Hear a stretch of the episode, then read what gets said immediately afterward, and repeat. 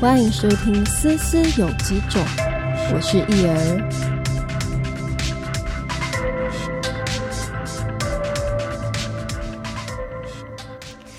Hello，大家好，今天易儿想要来跟大家分享玻璃老鹰。什么是玻璃老鹰呢？其实就是在形容有顺应不良型的完美主义个性孩子。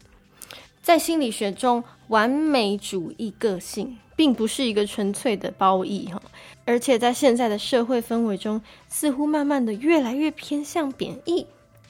心理学家将完美主义分成两种，一种就是顺应型的完美主义个性，基本上就是一个相对比较成熟且有自信的状态之下，追求一个极致的完美。这类型的人比较不会因为最后没有达到期盼而内心崩坏。当然，另外一种就是相反的，哈，顺应不良型完美主义者。这类型的人常常会产生对自身的否定，然后同时也会渴望得到别人的肯定，而表现的患得患失跟焦虑。我们就来分析一下玻璃老鹰型的内心世界到底在想什么。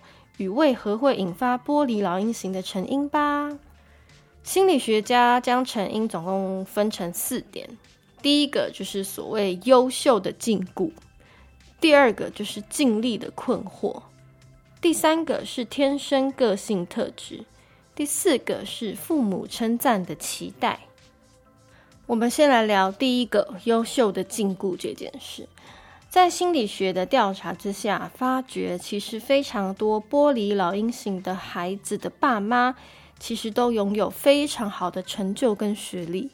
正是因为父母认为，只要获得外在成就，并且表现得好，就可以在社会上得到非常多的好处，于是就会要求孩子们要表现优秀。又或者是父母曾经在生活中经历过表现不好。不够优秀就被看不起等等的行为，而产生了自卑感，反射性的就会觉得对孩子好就是要避免他们走上一样的路，于是将自己的想法投注在孩子身上，从小灌输他们一定要优秀的想法，但这些行为会在无形之中给孩子们带来非常多的压力。聊聊我自己的经验，在我小时候也真的曾经被斥责不够优秀。我的成绩一直都不够好，有时候也会真的觉得跟自己家里的父母的成就不相符。如果有听过我前面故事的朋友，应该就会知道，我在当时跟他们认定的优秀条件相差非常大，导致我因此而非常自卑。接下来第二个点就是尽力的困惑，有些父母也可能会觉得自己不是很优秀。但是会希望孩子好的前提之下，就会跟孩子说：“我也没有要你成为多优秀的人，我只要你尽力就好。”但到底如何才叫尽力呢？如果用结果论来讨论“尽力”两个字，是否就是要做到大家都满意才叫尽力？如果事情并不如大家期望的完成，是否就等于不够尽力？那么，如果是用过程论来讨论尽力这件事情，请问爸妈到底要如何才会知道孩子有没有尽力了？他说的话，你们都相信吗？他跟你说：“爸妈，我真的尽力了。”你们真的相信他尽力了吗？还是很多爸妈其实还是会用结果论的方式去看待孩子的成就，甚至有时候会因为这样不假思索的将。无法完成期待的原因归咎为不够尽力，而错失了找到真正问题的根源。或许其实是方法根本就错误，并不是尽不尽力的问题。但如果你直接用“尽力”这两个字结束这个话题的话，反而会失去改正这个问题的机会，让小孩子很不知所措。这个部分我有非常非常深的感触。我从小的课业成绩真的不是很理想，前面又有两个非常优秀的姐姐，导致我 always 一直是那个做不好的。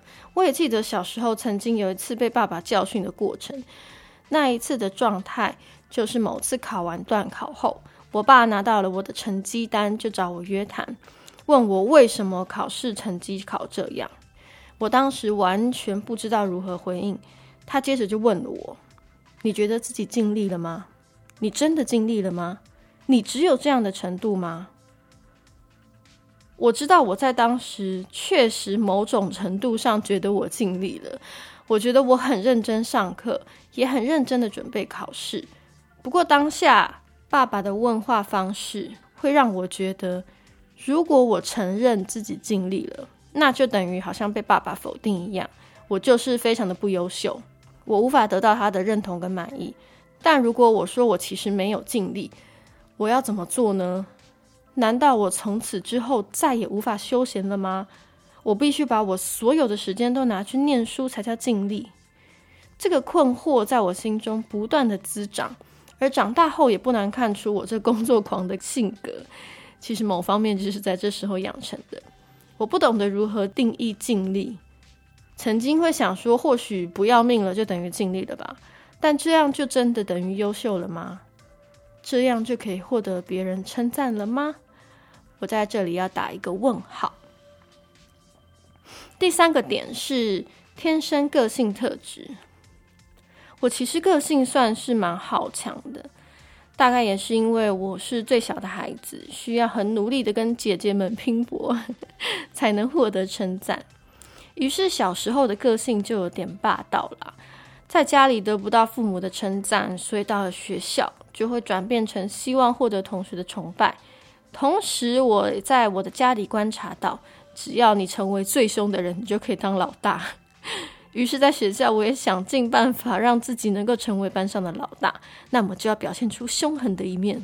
所以在学生时代，我与同学的关系也非常不融洽。他们应该会想说，这个人到底哪里有问题？回忆起来，我总是那个凶巴巴的同学，很可怕。接下来的第四个点，就是对父母称赞的期待。我其实觉得这个点就是对前面三个点的总结。话说，孩子第一个要学习建立的关系，其实就是亲子关系。于是，父母从小如何跟孩子互动，就会影响孩子的性格非常多。我们回顾上面的三点，最根本上都跟希望获得父母的称赞有很大的关系。我自身的经验也是这样。因为小时候得不到什么称赞，于是变得非常没有自信，然后也因为太常被比较，导致内心自卑。尽管在外在条件看不太出来我这么自卑，很多人也觉得不会啊。我觉得一儿感觉算是蛮优秀了，但是在我自己的心里来看，我其实并不这么觉得。我大部分的时间都还是觉得我很不足，我很不够。也因为这样，每当有人指责我的时候，我第一件事情就是会怀疑自己是不是有做错的地方，是不是哪里没有做好。当开始有了这个想法的时候，就会开始害怕表现自己，能逃就逃，能避就避。我也发觉很多父母在当下都是说我是为了孩子们好，然后孩子们都不领情，还会顶嘴，爸妈很无力。儿女们能不能负责任一点，让父母不要操心？于是呢，我知道他们有这个想法之后，我就会开始隐藏自己的感受，做他们想要我做的所有。但在这个过程，我并感觉不到任何的成就感，只有不断的挫败累积，直到最后忧郁症。当父母发现之后，又会念我们说：“为什么你要给自己压力这么大？”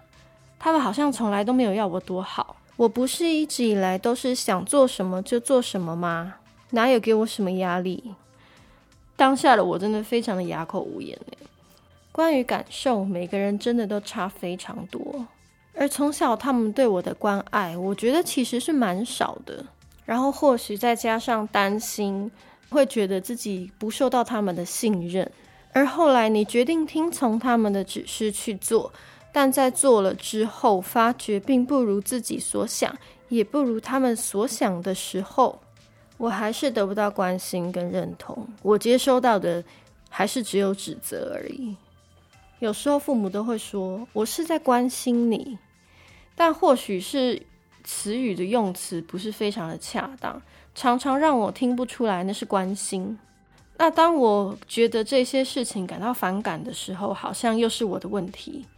父母看不出我的天赋在哪，而禁止我做我最擅长的事情，导致我对生活无望，最后忧郁症，也都是因为自己不够坚持，不够坚定。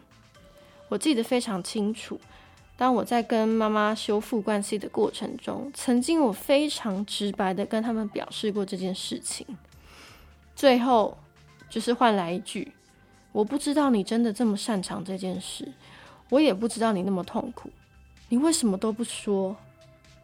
其实我都有说，只是当时可能都会被当做不听话的吵闹带过。